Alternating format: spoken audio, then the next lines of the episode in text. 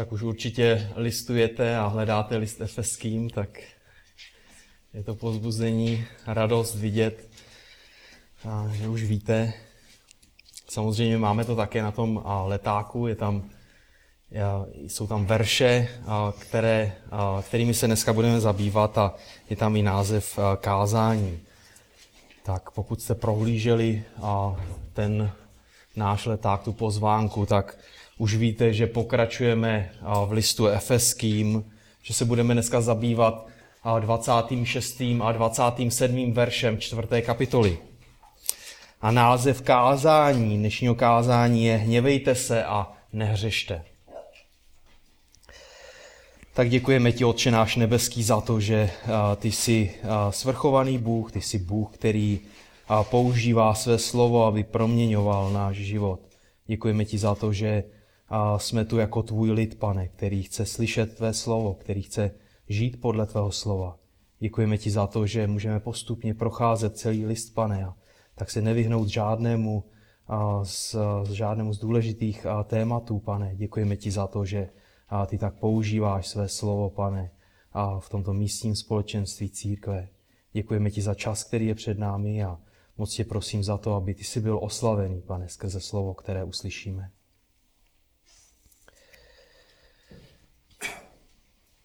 Tak kdybychom eh, se dívali na eh, ten list efeským, na čtvrtou kapitolu i na ty předchozí, eh, i na ty předchozí texty, tak bychom viděli, že Bůh z milosti změnil od základu život každého z nás.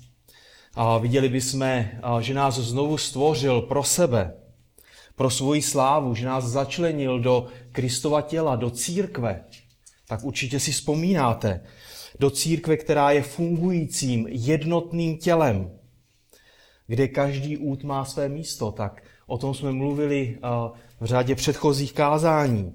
A proto máme žít způsobem, který odpovídá našemu povolání. Protože jsme byli zachráněni, protože jsme dostali milost, protože Bůh něco učinil v našem životě.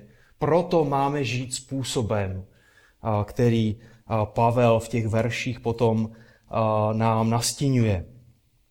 A ten kontext je nesmírně důležitý, protože jako jedině tak uprostřed těch Pavlových příkazů, těch pěti příkazů, které tam jsou od 25. do 32. verše, může být naše srdce zaměřené na právě na proměňující boží milost, na jednotu Kristova těla, která oslavuje našeho pána. A jinak jinak, kdybychom se zaměřili teď jenom na ty samotné příkazy, tak by se s nás stali zákonníci. Tak, svatí, byli jsme pozdviženi z bána našeho hříchu, ze sobectví, z rozdělení do svatosti, do jednoty, do nového života s pánem. Jako Jozef, možná si vzpomínáte, jako Jozef, který byl vytažen ze špíny a smradu egyptského vězení, byl umyt, byl oholen, obléknut do krásného šatu a postaven před samotného faraona. Stojí před faraonem a tomu musí odpovídat způsob jeho života. Ne proto, aby se dostal před faraona. Už tam je, ale protože už je právě v jeho přítomnosti. A tak i my musíme žít způsobem, který odpovídá tomu, že jsme z boží milosti součástí Kristova těla, té obecné církve, ale i toho místního společenství svatých tady nakladně. A tak Pavel od toho 25. do 32. verše dává pět příkazů, jak prakticky máme žít ten nový život v Kristu aby jsme co? Aby jsme zachovali jednotu těla, aby jsme zachovali jednotu tohoto místního společenství. Tak ten první příkaz byl, nevím, jestli si vzpomenete, věřím tomu, že jo, jako mluvte pravdu každý se svým bližním. Pravda je nesmírně důležitá. Když nemáme pravdu mezi sebou, jako působí to rozdělení, jako ničí to jednotu a společenství a církve. Určitě si vzpomínáte. A my se dneska podíváme na druhý a hněvejte se a nehřešte. To je druhý Pavlův, Pavlův příkaz. Tak rád bych vás pozval do božího slova a pro kontext budeme číst dneska od 17. do 32. verše té čtvrté kapitoly. Tak otevřete si své Bible a můžete sledovat, a můžete sledovat spolu se mnou. Takže verše 17 až 32. A poštol Pavel píše, a píše následující. Toto tedy pravím a dosvědčuji v pánu, abyste již nežili tak, jako žijí pohané v marnosti své mysli. Mají zatemnělé myšlení a jsou odcizeni od božího života pro nevědomost, která je v nich kvůli zatvrzelosti jejich srdce. Otupěli a odali se bezúznosti, aby s nenasytností páchali každý druh nečistoty. Vy však jste se o Kristu takto neučili, pokud jste ji v skutku slyšeli a byli v něm vyučeni tak, jak je pravda v Ježíši. Že totiž máte odložit toho starého člověka, který žije podle dřívějšího způsobu života a hyne v klamných žádostech, obnovovat se duchem své mysli a obléknout toho nového, který byl stvořen podle Boha ve spravedlnosti a svatosti pravdy. Tak toho nového člověka, který už byl stvořen, milovaní svatí, jako už jste znovu stvořeni k novému životu, už jste začleněni do Kristova těla, už máme žít způsobem, který je hodný našeho povolání. A Pavel začíná ten text následně. Proto, proto, proto, že už jsme boží děti. Proto odložte lež a mluvte pravdu každý se svým blížním, neboť jsme údy tého štěla. Hněvejte se a nehřešte. Slunce ať nezapadá nad vaším hněvem. Nedávejte místo ďáblu. Zloděj ať již nekrade, ale ať raději pracuje a dělá vlastníma rukama něco dobrého, aby měl co dávat tomu, kdo má nedostatek. Z vašich úst ať nevychází žádné špatné slovo, nýbrž jen takové, které je dobré k potřebnému budování, aby dalo milost těm, kdo je slyší. A nezarmucujte ducha svatého, bož, ducha svatého božího, jím jste byli zapečetěni ke dni vykoupení. Všechna hořkost, zuřivost, hněv, křik a rouhání, ať jsou od vás odňaty zároveň se vší špatností. Buďte k sobě navzájem laskaví, milosrdní a odpouštějte si navzájem, jako i Bůh v Kristu odpustil vám.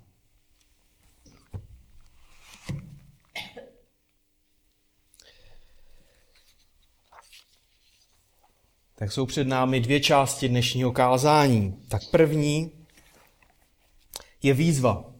Hněvejte se.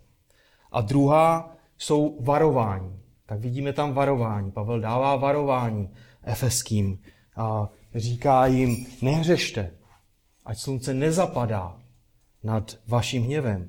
Nedávejte místo ďáblu. Tak vidíme, že tam jsou tři varování. Tak pojďme k té první části. Studijní překlad říká, studijní překlad říká hněvejte se a nehřešte. Hněvejte se a nehřešte. Poslouchejte. Ekumenický překlad říká hněváte-li, se nehřešte. Tak jedná se o výzvu nebo konstatování. Konstatování, když už se hněváte, tak nehřešte. A nebo se máme hněvat za určitých okolností a nehřešit přitom. Jaký je skutečný význam toho textu? Je to povolení, anebo je to výzva? Je to povolení, nebo je to příkaz? Tak v původním textu jsou dva imperativy, dva příkazy. Tak pozitivní řecké slovo orgízo, což znamená vyvolat hněv, hněvat se, zlobit se. A negativní příkaz nehřešte.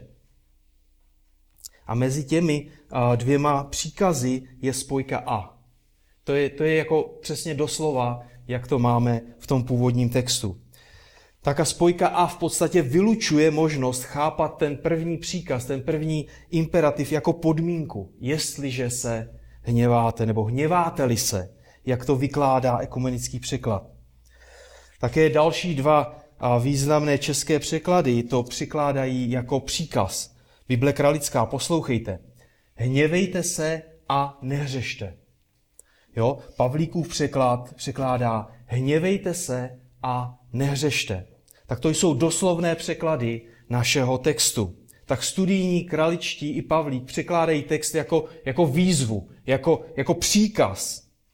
A chápeme, že je rozdíl mezi tím připustit, že se můžeme hněvat a výzvou. Výzvou hněvat se, příkazem hněvat se. A samozřejmě musíme chápat, že to má určitý kontext, že za určitých okolností, za správných pohnutek a správným způsobem. A v takovém případě mluvíme o spravedlivém hněvu. A tento text, milovaní svatí, je o spravedlivém hněvu. A to je důležité pro nás. To je důležité chápat, že ten text je o spravedlivém hněvu. Uvidíme to v průběhu toho kázání. Tak jak, se může, jak si můžeme být jistí, že hněvat se za určitých okolností je v pořádku? Tak potřebujeme vidět ještě další texty písma. Tak v první řadě, tak určitě víte, Ježíš se hněval. Je to tak? Ježíš se hněval. Markovo evangelium, třetí kapitola, čtvrtý a pátý verš, poslouchejte a jim řekl, je v sobotu dovoleno učit dobře, učinit dobře nebo zle, duši zachránit nebo zahubit. Ale oni mlčeli. Rozhněvaně se po nich rozhlédl a hluboce zarmoucen nad tvrdostí jejich srdce řekl tomu člověku, natáhni svou ruku. Natáhl ji a jeho ruka byla uzdravena. A jak tedy reaguje Ježíš v této situaci? Jak reaguje na hříšné jednání, na tvrdost farizeů? Hněvem. Čteme, že rozhněvaně se po nich rozhlédl. Tak oni měli být příkladem, oni měli vést boží lid, oni měli vést boží lid k Bohu, ale jejich srdce bylo tvrdé a nelítostné. Tak nepomoci někomu, nezachránit život, to bylo v rozporu s božím záměrem pro sobotní den. A oni to věděli.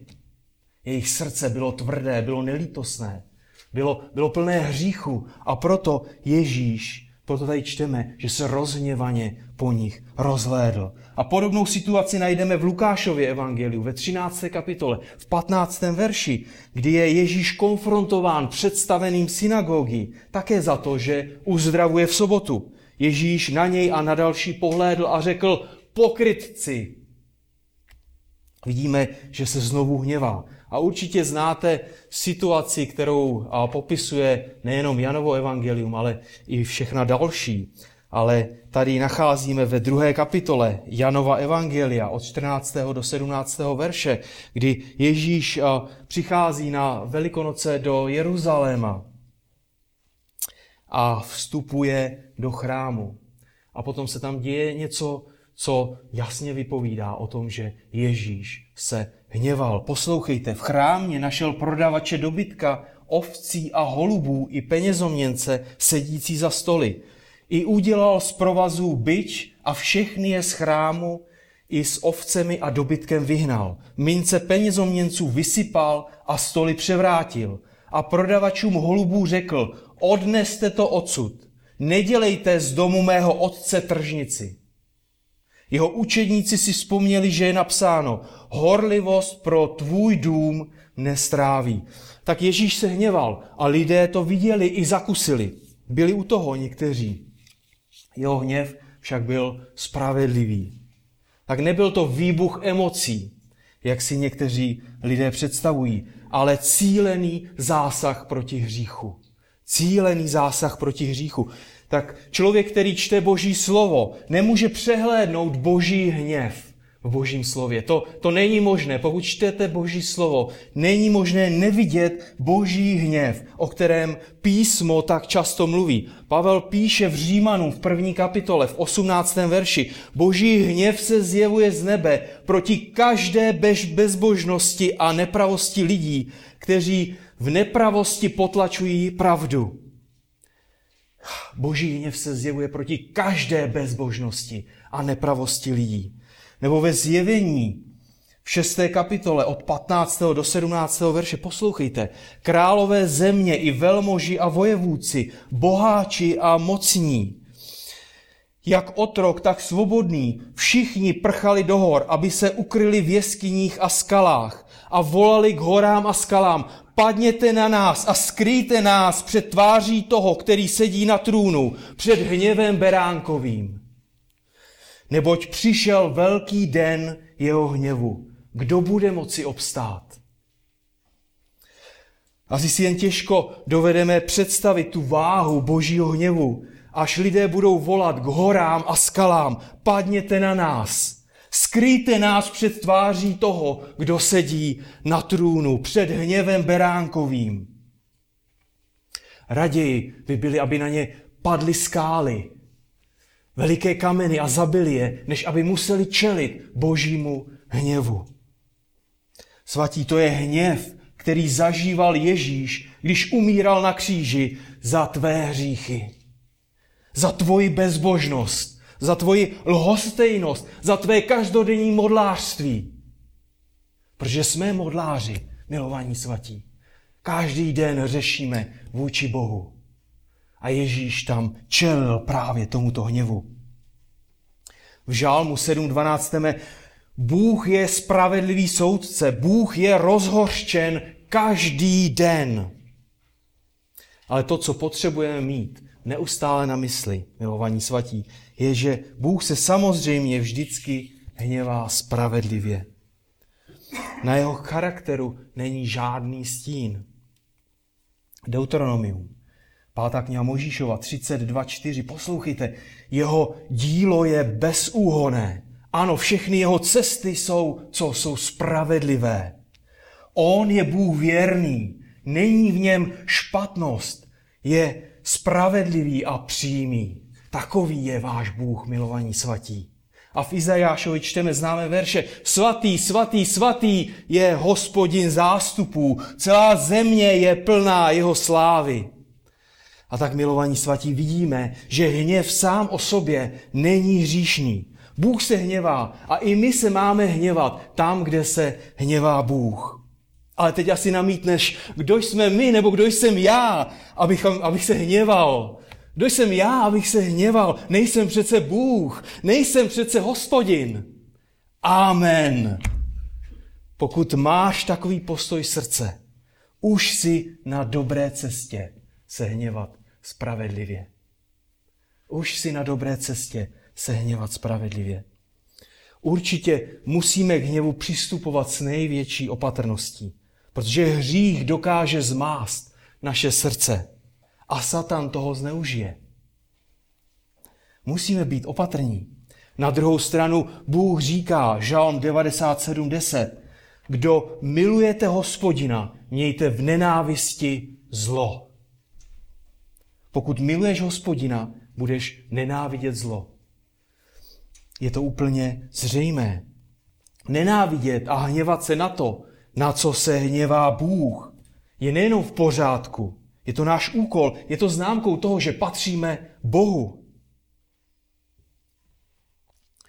Pokud je nám bezbožné jednání lhostejné, obzáště v církvi, je nám lhostejný Kristus i církev. Spravedlivý hněv ne, nenávidí nemorálnost, bezpráví, bezbožnost a všechny ostatní hříchy. Pokud je takový hněv nesobecký, pokud je založen na lásce k Bohu a člověku, tak je takový hněv nejenom dovolený, ale dokonce povinný, milovaní svatí. Tak a potřebujeme se hněvat méně ze sobeckých pohnutek a ze sobeckých cílů a mnohem více se hněvat v pokoře na bezbožnost a hřích kolem nás. A to je možné jedině, když chodíme každý den s Bohem. Jedině, když žijeme ve svatosti. Jedině, když rosteme ve svatosti. Jedině, když žijeme evangelium. Jedině, když každý den žijeme z boží milosti. Jinak to není možné. Pavel vybízí Efeské ke spravedlivému hněvu a ruku v ruce s tím dává také tři varování, což je nesmírně důležité. Nehřešte, nenechte nad svým hněvem zapadnout slunce a nedávejte místo ďáblu. Nehřešte.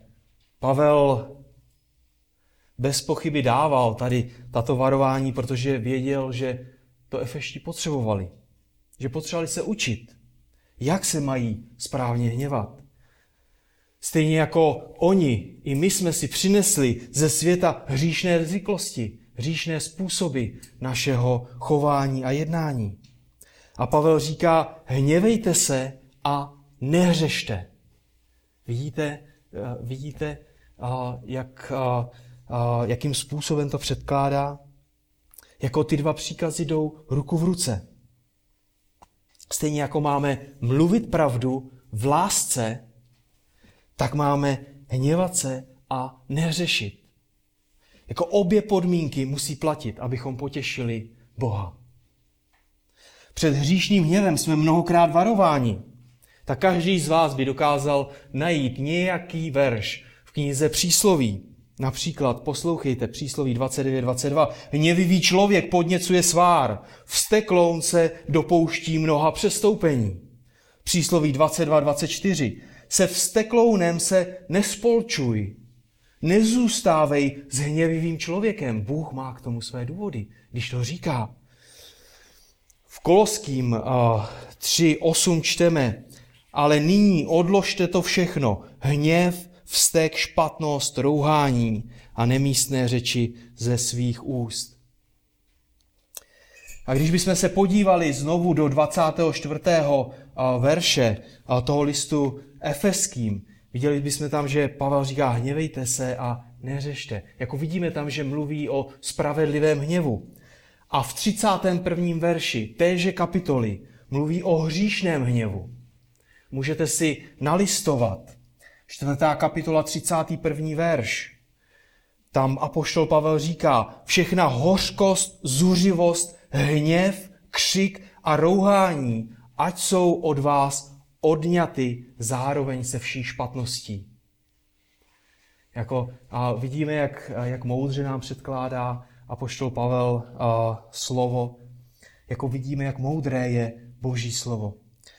Tak na jedné straně a, mluví o spravedlivém hněvu, na druhé straně mluví o hříšném hněvu, který máme opustit, který nemá žádné místo, nebo neměl by mít žádné místo, který by neměl mít žádné místo v našich životech. Tak už jsme slyšeli kázání asi před měsícem z Matoušova Evangelia. Určitě si vzpomínáte z 5. kapitoly, 21. 22. verš o hříšném hněvu. Viděli jsme, že každý z nás je vinen. Kolikrát už bylo naše srdce plné sobeckého hněvu. Kolikrát?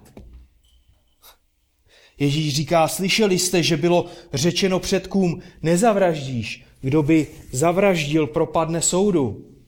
Já však vám pravím, že soudu propadne každý, kdo se bez příčiny hněvá na svého bratra. Kdo se hněvá na svého bratra, propadne soudu. Kdo by svému bratru řekl raka, propadne veleradě. Kdo by mu řekl blázne, propadne ohnivé geheně, propadne ohnivému peklu. Vidíme, jak, jak uh, hříšný hněv, jak je, jak je zlý a jak je špatný v božích očích. A hříšný hněv vychází z našeho sobeckého srdce, projevuje se tím, že člověk ztrácí nad sebou kontrolu, říká a dělá věci, které by za normálních okolností neříkal a nedělal. Určitě to znáte z vlastního života. Nebo se naopak projeví chladností vůči druhým, netečností, lhostejností. I to může být projev, projev hněvu hříšného. Hněv můžeme skrývat nějaký čas, milovaní svatí, živit ho, dokud se nepromění v hořkost. A ta zničí úplně všechno. Vztah s Bohem, zničí naši radost a zničí vztahy s lidmi. Se všemi lidmi, milovaní svatí. Nejenom s některými které máme na mužce, který náš hněv má na mužce. Budeme jako, jako potrefené zvíře, jako trefené zvíře, které táhne za sebou tu, tu krvavou skvrnu a rozmazává ji všude. To působí a, hříšný hněv.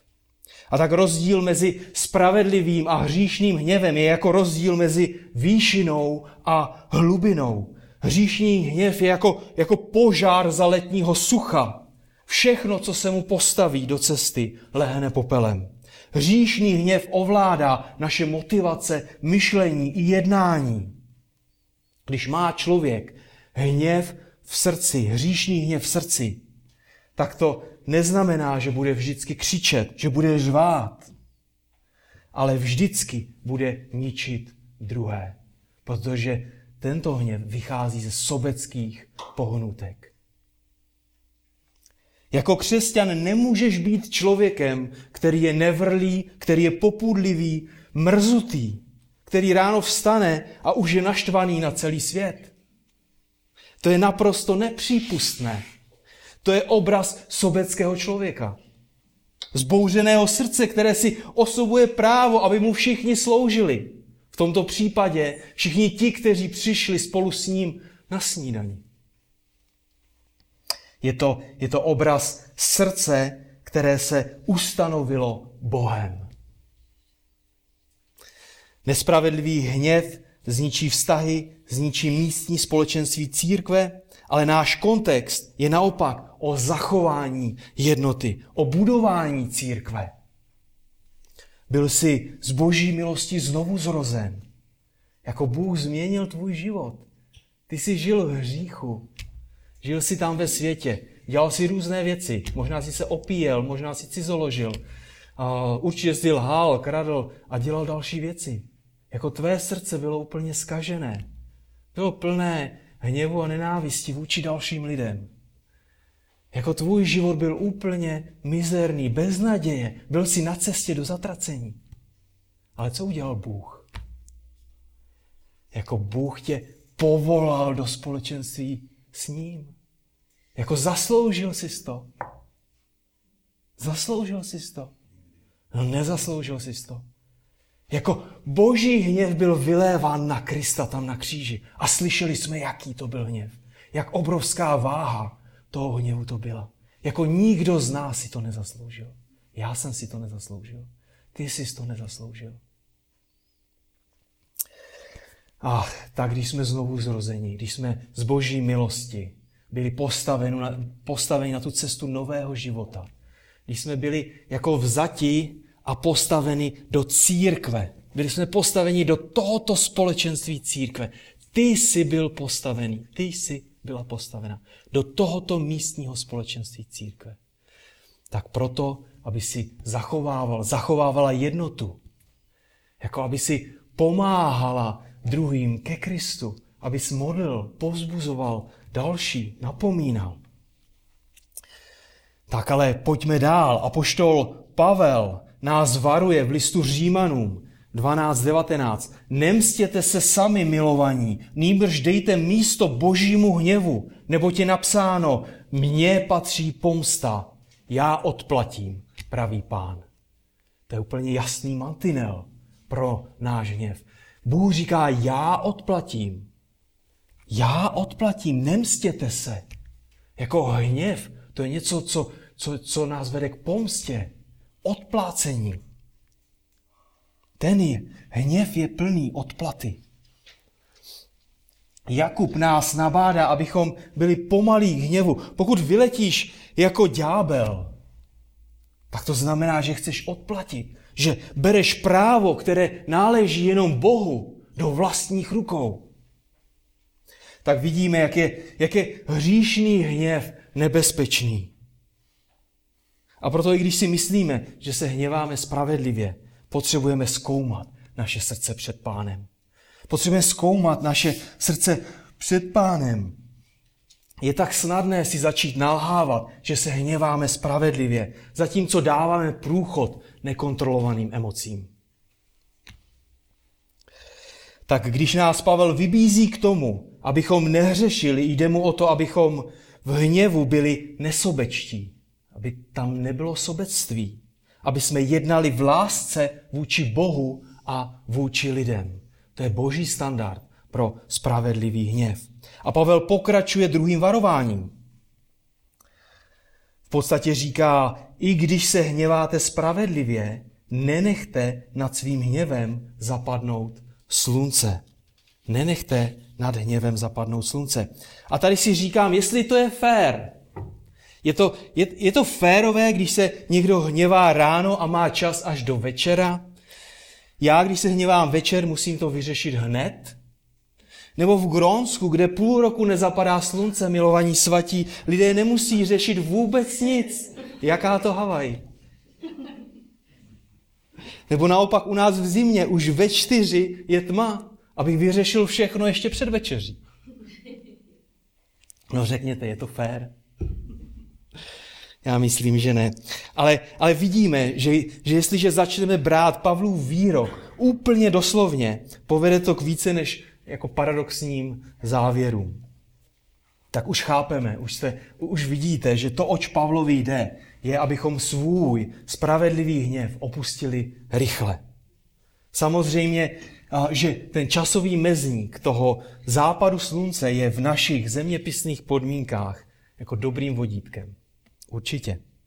Ale v každém případě, bratři a sestry, ani spravedlivý hněv nesmí zůstat v našem srdci do druhého dne. Kdekoliv na země kouli přichází jeden a další den. Jako možná nezapadá slunce, ale jeden a další a další den přicházejí. Tak ani spravedlivý hněv nesmí zůstat v našem srdci do druhého dne. Nemůžeš s ním uléhat a vstávat. To prostě není možné. Jinak z červy jako nebeská mana. Polezou z něj červy hořkosti. No. Červy pomsty. Červy nenávisti. Červy podrážděnosti, nepřátelství a nevraživosti. A je důležité mít neustále na mysli, že Pavel v tomto textu mluví o spravedlivém hněvu. A ten má svoje místo i čas v našem životě, v našich životech. Ten má svoje místo i čas v našich životech. Jestliže se však hněváme hříšně, musíme to i hned vyznávat a přestat. I hned to musíme vyznávat a přestat. Musíme chápat, že tento příkaz není povolením setrvávat v hříšném hněvu až do večera. Tady Bůh neakceptuje ani setinu vteřiny. Nemůžeš čekat až do večera s pokáním a vyřešením situace. Tak jestliže se manželé v sobotu dopoledne pohádají, tento verš jim nedává svolení, aby svůj hněv a jeho důsledky řešili, odložili a řešili až večer ale okamžitě. Tak hřích máme řešit okamžitě, pokud nechceme prodlužovat svoji vzpouru vůči Bohu. Tak pokud se hněváš hříšně na bratra nebo sestru v neděli dopoledne, musíš hned činit pokání. Nemůžeš čekat do další neděle, do středy nebo do nějakého dalšího, do dalšího dne. Jinak přineseš rozdělení jako přineseš rozdělení, protože máš hněv, máš nenávist vůči tomu člověku. To, co budeš dělat, je, první, co budeš dělat, je, že ho začneš pomlouvat, že o něm budeš mluvit negativně, že nebudeš mít dobré slovo pro něj mezi ostatními, nebo o něm budeš mlčet, necháš na něm stín, který z nějakého důvodu třeba mohl na něj padnout. Nebudeš připravený jako pomoci, udržet jednotu ve společenství. To udělá tvůj hněv ve tvém srdci. Jako zničí všecko tak pokud čekáš, dobrovolně se odsužu, odsuzuješ k životu bez radosti. Jo? Jako to bude mít důsledek ve tvém životě. Jako ztrátíš radost. Protože místo radosti tam bude hněv. Tam nemůže být radost a hněv dohromady ve tvém srdci. Jako budeš zalévat kořen hořkosti, který ovlivní opravdu další. Je to jako se syrovým masem. Jako Viděli jste někdy syrové maso, když dáte v létě ven, počkáte do druhého dne, nebo počkáte nějaký čas, co se stane? Každou minutu v něm bude více a více červů. Jako polezou z toho ven. Jo? Polezou. Bude to smrdět víc a víc. A to je člověk, který setrvává v hříšném hněvu a neřeší to. To je člověk, který setrvá v hříšném hněvu a neřeší to. Jako bude kolem sebe šířit jako smrt. Jestliže vidíme hřích v církvi, je správné se spravedlivě hněvat. Ale jen velice krátce. Jestliže, ah, Jestliže vidíš setrvávat bratra nebo sestru hříchu, je v pořádku důrazně říci, ale bratře, co to děláš? Jako nemůžeš v tom pokračovat. To není možné. Jako to přinese, to přinese rozdělení do společenství, nebo už to přináší rozdělení do společenství. Nemůžeš pokračovat ve svém hříchu. To prostě není možné. Ale pak by měl náš hněv skončit. Pak by měl náš hněv skončit. Je to bratr, je to sestra v Kristu, část společného těla. Jako patří k jednomu tělu. Když budeš jednat takovýmhle způsobem, tak to povede k budování, zachování jednoty v církvi. A právě o to Pavlovi jde. Tak a třetí Pavlovo varování je, nedávejte místo ďáblu. Jo, tak náš hněv není jenom náš hněv, ale vidíme, že se posouváme i do té, do té duchovní sféry, že je tu někdo, kdo čeká na, na to, až se budeme hněvat, aby mohl zneužít toho, pokud půjdeme mimo rámec Božího slova. Je tu někdo, je tu ďábel, který, který čeká na příležitost milovaní svatí. Jako je tu duchovní svět, ten zlý, padlý duchovní svět, který chce zničit toto společenství církve. To je jeho cílem. Tak v podstatě to znamená, to, co Pavel tady říká, nedávejte ďáblu příležitost uplatnit svůj vliv. Nedávejte mu příležitost uplatnit svůj vliv. Tak na jednu stranu můžeme chápat naprostý rozdíl mezi, mezi spravedlivým a hříšným hněvem. Na druhou stranu vidíme, jak, jak ostrá a tenká hranice je mezi těmito dvěma světy. Jak obtížné je správně posoudit motivace a jak se tyto mohou rychle změnit. A Satan to ví a chce toho využít.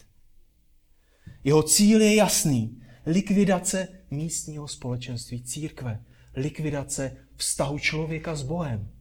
Jako, Bůh, jako Satan chce ničit. Je to lhář a chce ničit. Chce použít tvůj hněv, aby zasel hádky, boje, nedůvěru, nenávist a dospěl až k rozdělení církve. Tak pokud otálíš s řešením svého hněvu, ať už spravedlivého nebo hříšného, dáváš prostor satanu. Jednoduše začne u tebe. Nechá projevit tvůj hněv nejdříve doma. Ano, u tebe, aby infikoval tvého partnera a tvé děti. A potom společně jste přišli do schromáždění. A už má více těch, který může použít. Takovým způsobem Satan a, pracuje, tak nemůžeme podceňovat jeho, jeho vliv. Samozřejmě jsme nová stvoření, milovaní svatí. A duch svatý v nás přebývá. A Satan má omezený vliv. Má omezený vliv. Když čteme knihu Job, vidíme to jasně. Satan má omezený vliv. Na druhou stranu šestá kapitola listu Efeským mluví jasně o tom, že musíme počítat s tímto božím i lidským nepřítelem. Proto máme vzít na sebe plnou boží zbroj, abychom dokázali odolat ďáblovým nástrahám, zůstávat věrní a pevní. Proto se s hněvem potřebujeme vypořádat neprodleně.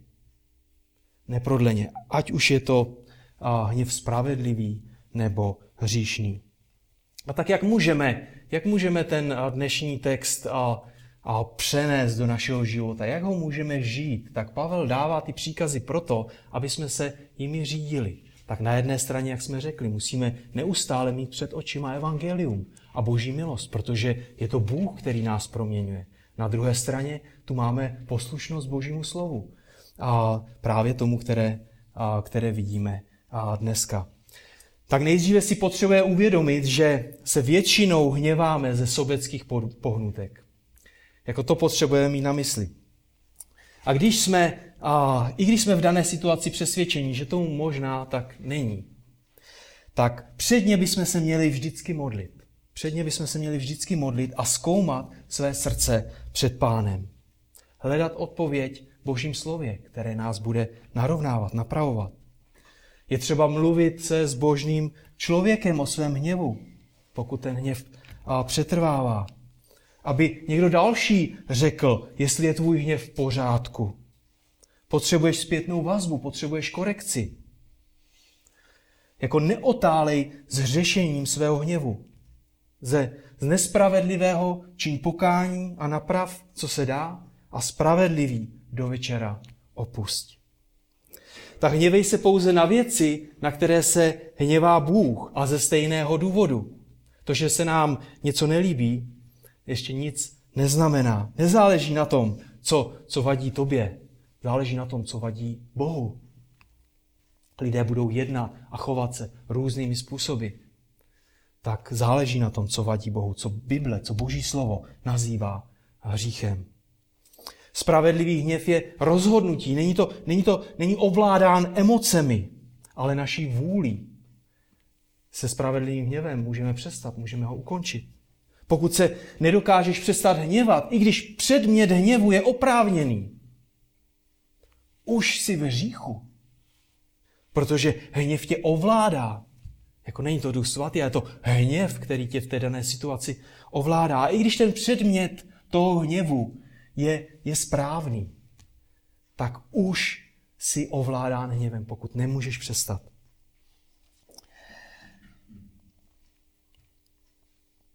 Pokud vstáváš z pakutí hněvu v srdci, potřebuješ jít k Bohu a vyřešit to.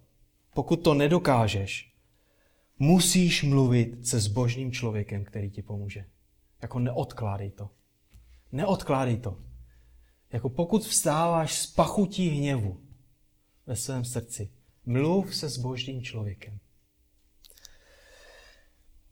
Když vyletíš jako ďábel a sprdneš svého partnera, děti, psa i sousedovic kočku, neříkej, že jsi jako Ježíš v chrámě.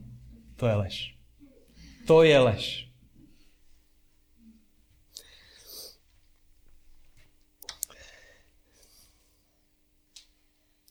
Ten hněv má potom nad tebou kontrolu a už to asi víš potom, když, když usedneš, tak už to chápeš, už to víš. A možná někdy taková situace a v rodinách, kde jsou, kde jsou děti a někdy možná ta žena je potom ta, která jako se hněvá, když děti zlobí. A ten muž se zdá být v pohodě. Vypadá jako, jako ten zralejší, jako ten duchovnější. Ale je tomu opravdu tak? V jeho domácnosti je boj, je tam rozdělení, nejednota. A on leží a čeká. Jako, jako v tom selháváme, bratři, jako každý, každý z nás. Jako tam by měl být ten spravedlivý hněv. A čeká. Čeká. Jeho děti hřeší, Manželka je rozrušená a on nereaguje. Měl by se spravedlivě hněvat a vést je, ale on je lhostejný.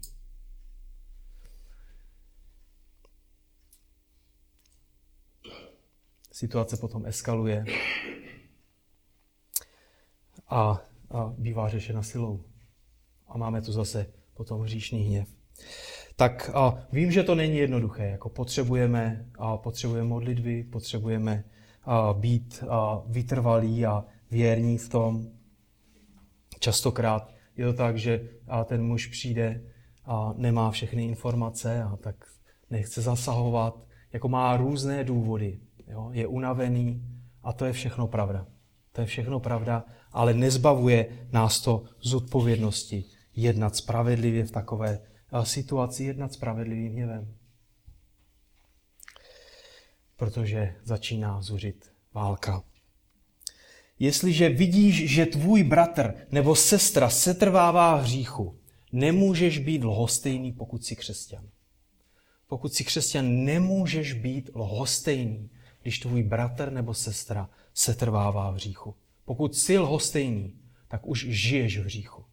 Už jsi ztratil pojem o hříchu o boží svatosti, o boží milosti.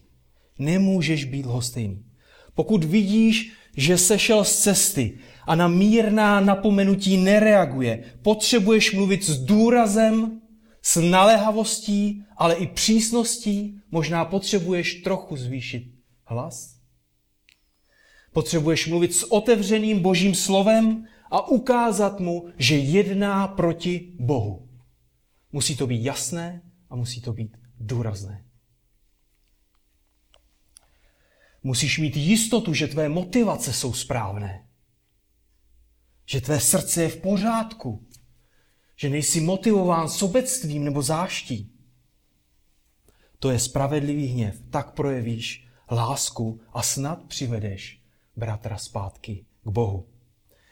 Svatí, když vidíme církve, jak upadají do hříchu a libují si v tom, je v pořádku se hněvat. Jestliže vidíme církev, která říká, že homosexuální chování je v pořádku, musíme se spravedlivě hněvat. Je to bezbožnost, která uráží Boha. A objevuje se to, milovaní svatí, v českých církvích. Je to bezbožnost, která uráží Boha. Římanům první kapitola, první Korinským 6, 9, první list Timoteovi 1, 10 a tak dále. Mohli bychom pokračovat dál. Je to plivnutí Bohu do tváře. Křesťan, který se na takové výroky jen usmívá a nereaguje, by měl zkoumat své vlastní srdce. Jak je možné, že je lhostejný k hříchu, kvůli kterému Bůh vyhladil Sodomu i Komoru? Jak je to možné? Jako nemůžeme zůstat lhostejní k něčemu takovému. Když, když některé církve akceptují homosexuální chování, jednání. My se musíme spravedlivě To, to není možné, jako usmívat se a tvářit se, jako že je všechno v pořádku. Bůh se hněvá. Ale musí to být spravedlivý hněv. Bratři a sestry, Bůh je spravedlivý a svatý. V Kristus, z Kristu vzal na sebe veškerý spravedlivý boží hněv, který patřil nám. A je to On, který od základu změnil náš život. Začlenil nás do Kristova těla, tebe i mne. Byla to jeho milost, která jednala ve své lásce a je to jeho milost, která jedná ve tvém posvěcení. Duch svatý už v tobě přebývá, pracuje v tobě a jeho ovoce je ve vašich životech zřejmé. Jak to můžu říct, že, že ovoce, a ovoce Božího ducha je ve vašich životech zřejmé? Jak, jak to můžu říct? Jako vidím jednotu tohoto společenství. Jako vidím, že že žijete z milosti a že toužíte v poslušnosti žít Božímu, Božím slovem. Tak jednota tohoto místního společenství je zřejmá. Potřebujeme ji zachovávat. Hleďme tedy neustále na Boží milost a zároveň jednejme podle Pavlova příkazu, který vidíme v dnešním slově. Hněvejte se a nehřešte. Slunce ať nezapadá nad vaším hněvem, nedávejte místo ďáblu. Amen. Tak děkujeme ti, Otče náš nebeský, za to, že ty jediný se dokážeš vždycky hněvat spravedlivě, pane. Děkujeme ti za to, ale že jako i my se máme hněvat na, na hřích, který je kolem nás, pane. A potřebujeme velkou pomoc od tebe, pane. Potřebujeme pomoc v tom, aby naše motivace byly vždycky správné. Potřebujeme také pomoc v tom, aby jsme se správným způsobem hněvali, pane. Aby náš hněv byl vždycky přiměřený té situaci, pane. Prosíme tě za to, aby s nám dával moudrost, aby s nás vedl, pane. Prosím tě za to, aby si nám ukazoval, když se hněváme hříšně, pane. Prosím tě za to, aby jsme takový hněv vyznávali okamžitě, pane. Moc tě prosím za to, aby si zachovával jednotu tohoto společenství, pane. A děkuji ti za to, že, a, že můžu vidět, že jednáš, pane, uprostřed nás. Děkuji ti za to, že, a, že jsi vyvyšován, pane, na tomto místě, když se scházíme a uctíváme tě. A tak tě moc prosím, aby i v tom příštím týdnu, který je před námi, pane, aby jsme aby jsme reagovali správně na různé situace, se kterými se setkáme, když budeme možná podráždění, pane, když budou okolnosti, které by nás mohly dráždit k něvu. Moc tě prosím za to, aby jsme utíkali k tobě, pane. Aby jsme utíkali k tobě jako ke zdroji milosti a pokoje, pane. Moc tě prosím za to, aby jsme se dívali na naše životy i na celou tuto zemi, jako na něco, co ty máš pod svojí kontrolou, pane.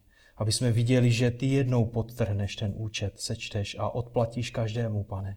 Že není na nás, aby jsme a my a odpláceli, pane, hněvem. Děkujeme ti za to, že můžeme vědět, že se máme spravedlivě hněvat a že je to součástí našich životů. A tak tě moc prosíme za to, aby jsme jednali způsobem, ke kterému nás tvé slovo vybízí, pane. Amen.